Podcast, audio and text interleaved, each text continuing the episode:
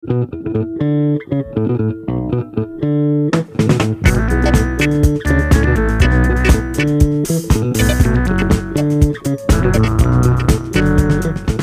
ora, I'm Alexia Russell, and welcome to the Details Long Read. This week, it's a story from RNZ's In Depth team. Investigative reporter Guyon Espiner has come out with a new series, Off the Shelf. It looks at the quiet struggle to stop New Zealanders eating themselves sick. His latest story, Fully Embedded The Food Lobby in Aotearoa, exposes how the food industry throws its weight and its money around in sport, politics, nutrition, and education. Guyon Espiner is joining us to read his story himself. Kia ora, Guyon. Kia ora. What sparked the series? Just one of these stories that attracts me is stories that hide in plain sight stories where people aren't breaking the law or aren't possibly doing anything scandalous, but something that affects all of us. And also, if you look at it, New Zealand is number two and three for child and adult obesity in the world, in the developed world. And so we're clearly doing something wrong there. And I wanted to have a look at why that is and what the industry pushback is and how governments try to regulate the food industry. So I thought it was something that was right for the picking. So, like, what, what are the blockages that clearing our path to sort of a healthier lifestyle when it comes to food. Yeah, and what vested interests are at play, and why is it in a country which produces so much amazingly good, healthy food, are we importing a lot of uh, ultra processed foods and eating a lot of foods which, according to the experts, are making us sick. I was also attracted by this new strand of ultra processed food, and I know that you yourself have looked at this in, in, in, the past. It's a relatively new concept to a lot of New Zealanders, though, and again, hides in plain sight. Those muesli bars that you thought were uh, healthy, um, sometimes the, the yogurt or the drink that you had, you, you'll find it's ultra processed. And a lot of scientists, especially out of South America now, are saying that that's one of the key drivers in this obesity edem- epidemic because it's a global thing, right? It's, it's tripled since the 1970s. So whatever we're doing, it's happening around the world. And these scientists, and there's a growing um, body of scientific evidence, uh, puts it down to ultra processed food. So I wanted to look at that, and then also wanted to look at the marketing aspects, the lobbying aspects, and the government regulation, and to try and run four or five stories, which we've done, to, to look at those different elements of why we have such a big problem with this in New Zealand. Yeah, and when we did that podcast back in March, I got a huge reaction from people who didn't realise it wasn't just what was in the food, it was the method used to concoct them that's going to be a revelation to a lot of people. Absolutely. And um, once you uh, apply those industrial processes to food and break it down to that degree, it's also the level of energy that you can consume quickly, which overrides your signals that you're full.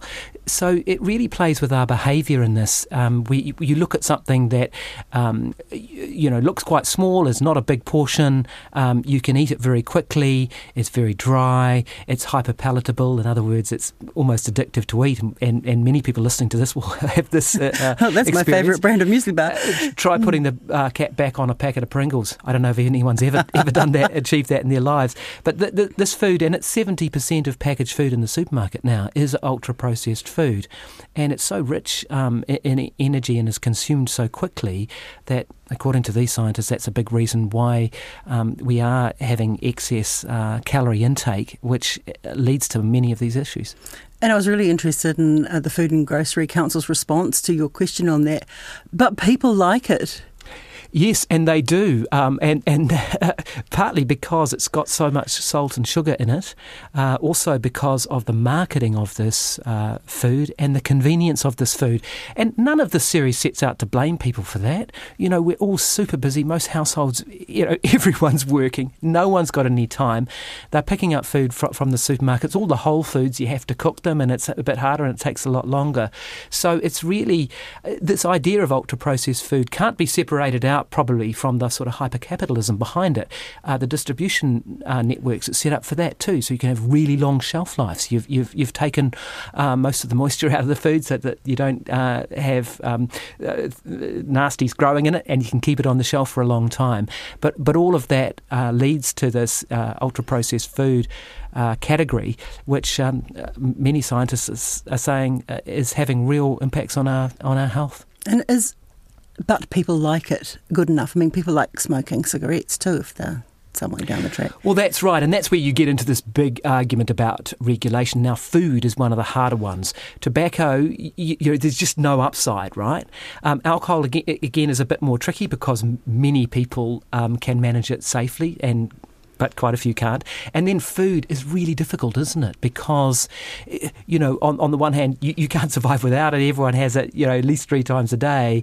And you know, some of these foods in moderation may be fine, but when you get really, really heavy um, marketing on them and overconsumption of them, you run into problems. So I think that's why governments find it so hard to step in and regulate this stuff. And also because they get called wowsers, they get called nanny state, and that pushback from someone when you say uh, you, you shouldn't be eating that food, there's a real sort of almost visceral pushback from, from people. So the food industry can is pushing on an open door that respect.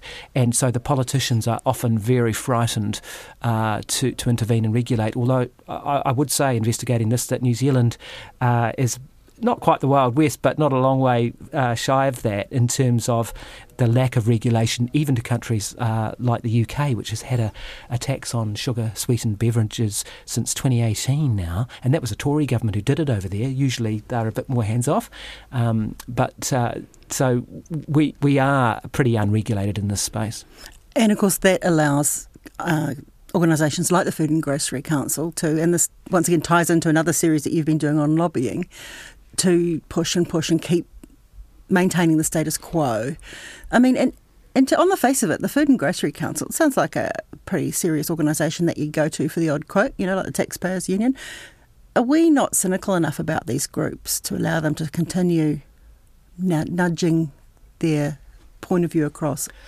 I'm glad you raised the, the lobbying series because it's been a big focus of, of my work this year, and I I, did a, separate uh, story on food industry lobbying as part of this series, and I think you're right. I think New Zealanders are incredibly naive, actually, about the way lobbying works in New Zealand, and the relationships um, that some of these people forge and are able to forge with politicians. I mean, one of these stories um, looked at just how deep the influence was um, right through those domains that you talked about: sport, nutrition.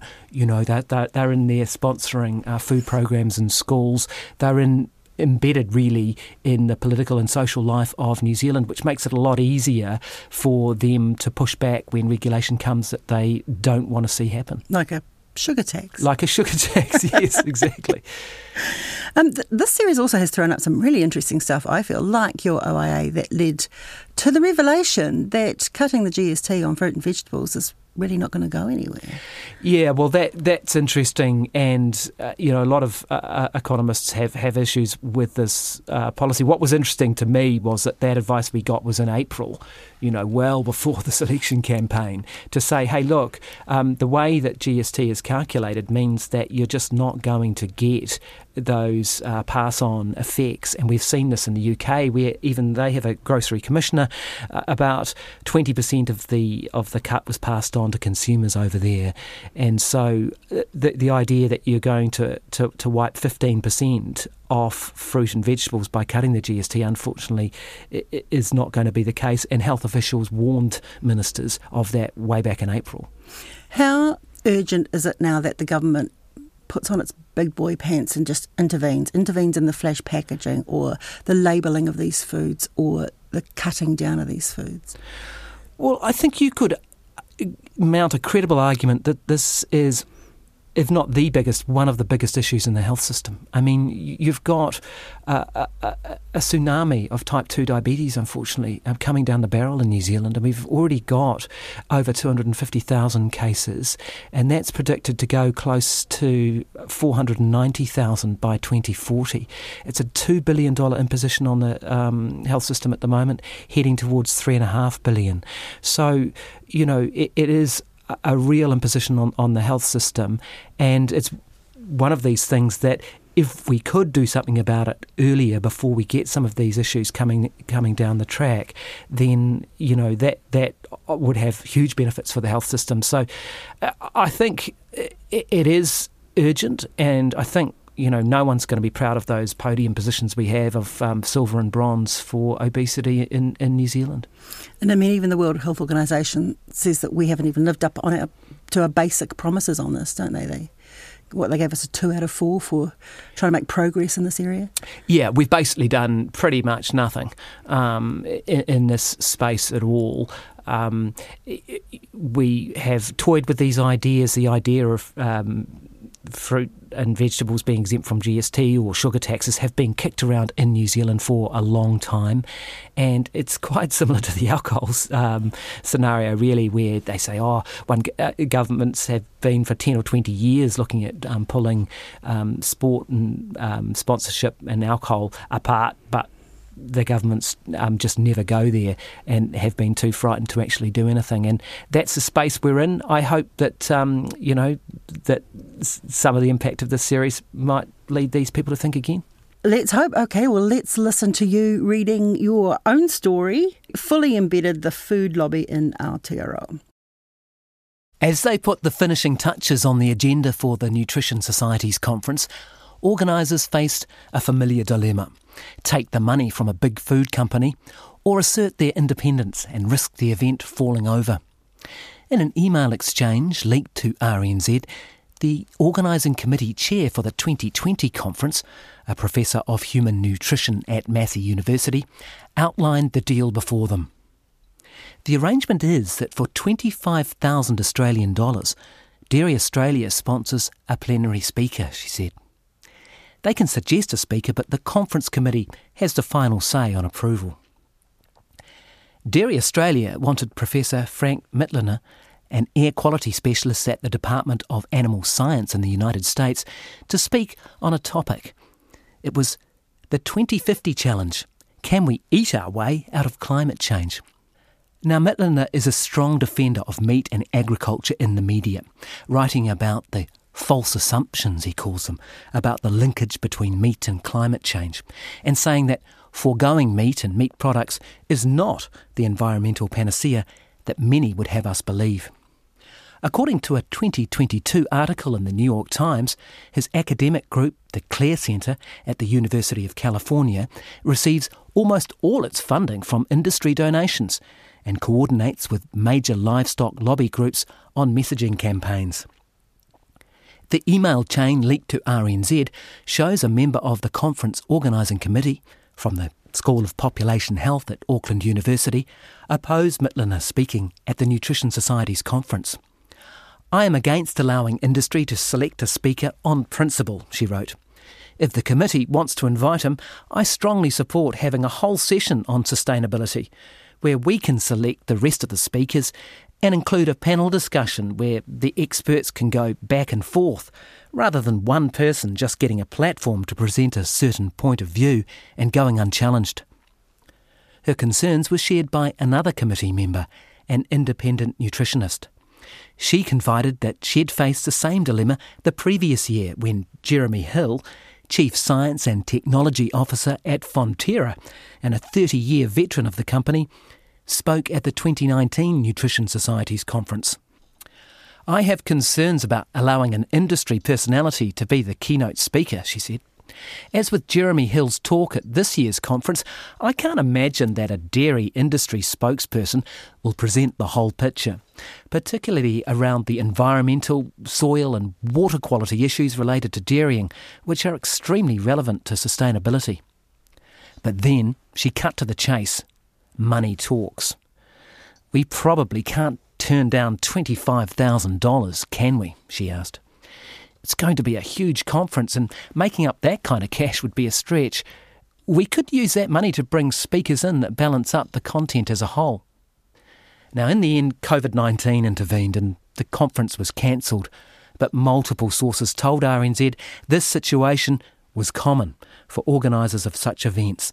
The food industry offered up the cash, and its chosen speakers loomed large in the discourse.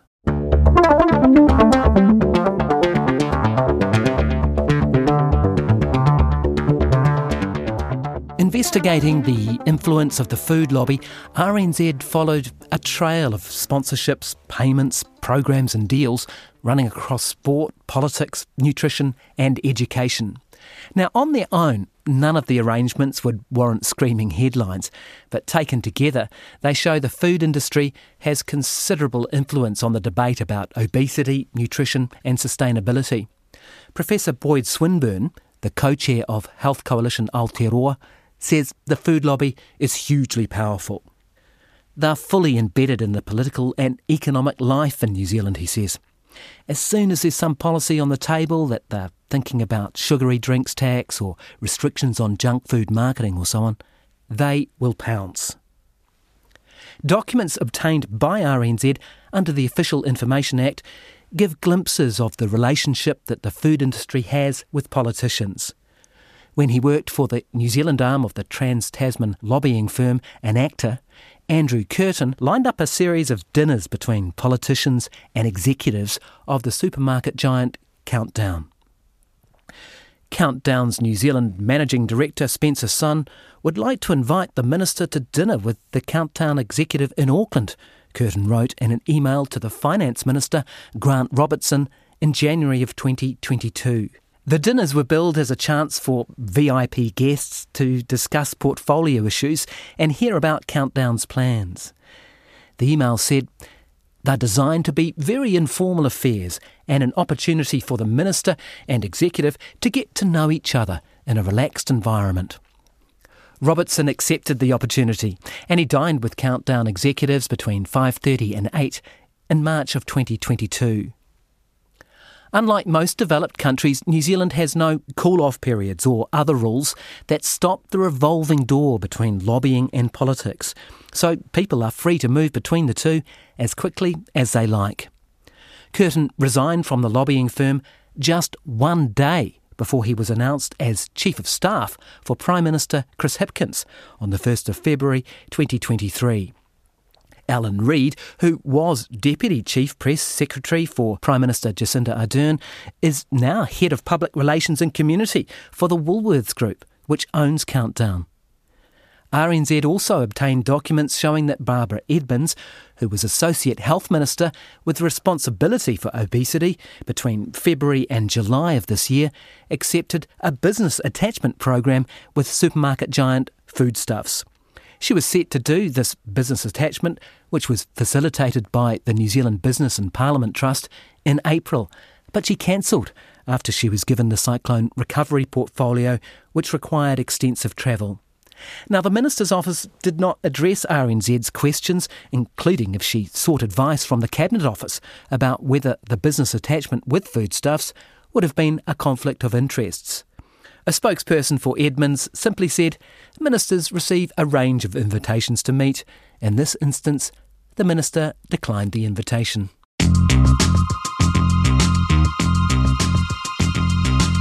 RNZ also found the food industry has an influential role providing nutrition programs and resources to teachers and children in the education system. Foodstuffs sponsors the Food for Thought program, which it says has reached more than 200,000 New Zealand children in 7,300 classes.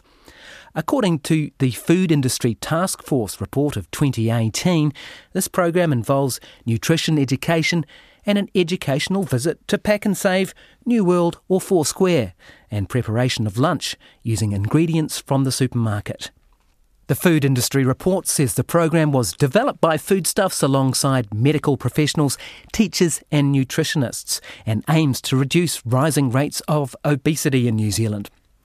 Nestle, one of the world's largest manufacturers of ultra processed food, runs the Nestle Healthy Active Kids program. The program supports the development of free teacher resources designed for teachers, according to the Food Industry Task Force, aiming to inspire healthy and active kids. The program is a collaboration with the Nutrition Foundation, a charity that promotes healthy eating but gets much of its money from big food companies. Corporate members include Nestle, Fonterra, Countdown, Coca Cola, McDonald's, and the Antares Restaurant Group, which is the master franchisee of Burger King in New Zealand. Charity documents show that in 2021, corporate subscriptions accounted for $112,000 of the Nutrition Foundation's $195,000 in revenue. Corporates provided $94,000 in 2022 and $90,000 in 2023. Professor of Nutrition Elaine Rush, who until recently was a scientific director at the Nutrition Foundation, said the foundation was not compromised by the money from the big food companies. I certainly speak out very strongly if I think there might be any influence, she said. When asked why the big players in the food industry fund the foundation, she said they want to be seen as having social responsibility. Now, Rush acknowledges the tension between the goals of the food industry and the aims of the Nutrition Foundation. They want to make a profit, so they will sell what people will buy, she says. That's where we need stronger regulation, like, for instance, a sugary drinks tax or incentives so that healthier food is more easily available and becomes a realistic choice for people. But ultimately, Rush says obesity is everyone's problem, and the solutions need to come from the government, NGOs, and from the food industry. We need to work together to make these things better, so if we exclude them completely, we can't do that work together, she says. But Fiona Sing, a research fellow at Auckland University and an international food and nutrition policy specialist, doesn't see it that way. She says big food companies are using corporate social responsibility programs to burnish their reputations and head off regulation that could hurt their profits. She told me that anything that is designed to try and regulate the food industry and the way it works, they will have an interest in it and not just be consulted, but be part of the process. Sing says the food industry has achieved that in New Zealand, saying, We haven't seen any meaningful food law put in place that would regulate anything in the unhealthy food space. Sing said the food industry should not be involved in education programs provided to children about nutrition and obesity. The resources and the expertise exist, she says. This doesn't need to be provided by any company that has a commercial vested interest.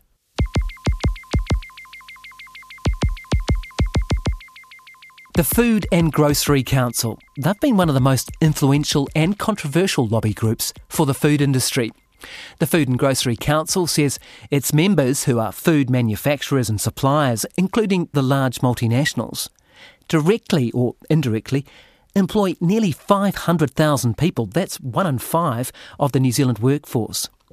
The Food and Grocery Council was led for more than 13 years by the former National MP, Katherine Rich, and became associated with aggressive lobbying tactics. The Food and Grocery Council and Katherine Rich were both named as defendants in defamation action, stemming from Nicky Hager's 2014 book, Dirty Politics, which outlined a campaign to place damaging stories attacking public health messaging about the dangers of sugary food, alcohol, and tobacco. The defamatory blogs were posted on the website Whale Oil between 2009 and 2016. Those targeted were Doug Sellman of Alcohol Action, Population Nutrition and Global Health Professor Boyd Swinburn, and the former director of Te Reo Marama, the Maori Smoke Free Coalition, Shane Bradbrook. Katherine Rich and the Food and Grocery Council settled before the case reached court. That left public relations consultant Carrick Graham to apologise to the three public health advocates and make a confidential payment. In March 2021, at the High Court in Auckland, Graham admitted that the statements made against the men were untrue, unfair, offensive, insulting, and defamatory, and were done to advance the interests of industry. The Food and Grocery Council released a statement following the case saying that it did not pay anyone to write any stories on its behalf on whale oil or any other publication, and it was not involved in any such stories in any other way. Raewyn Bleakley, who took over from Katherine Rich a year ago, distanced the Food and Grocery Council from the saga. I wasn't there, she says. What I can say is it didn't go to court because the case was settled for the Food and Grocery Council before it went to court. There was never any fault admitted. Bleakley also said she would forge a new path for the Food and Grocery Council, telling me, I'm in the role as a new person and we've got a new board, and it's not my intention to shoot down evidence based academic studies. She went on to pledge not to use aggressive tactics lobbying for the food industry. You absolutely will not see them from the Food and Grocery Council or from me, she said. I'm not saying they did happen, but you will absolutely not see them. I have a very strong set of values.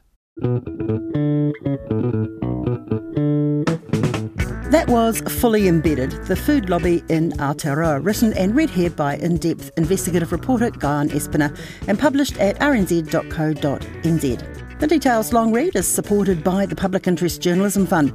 We'll be back next week with another long read. Ka kite anō.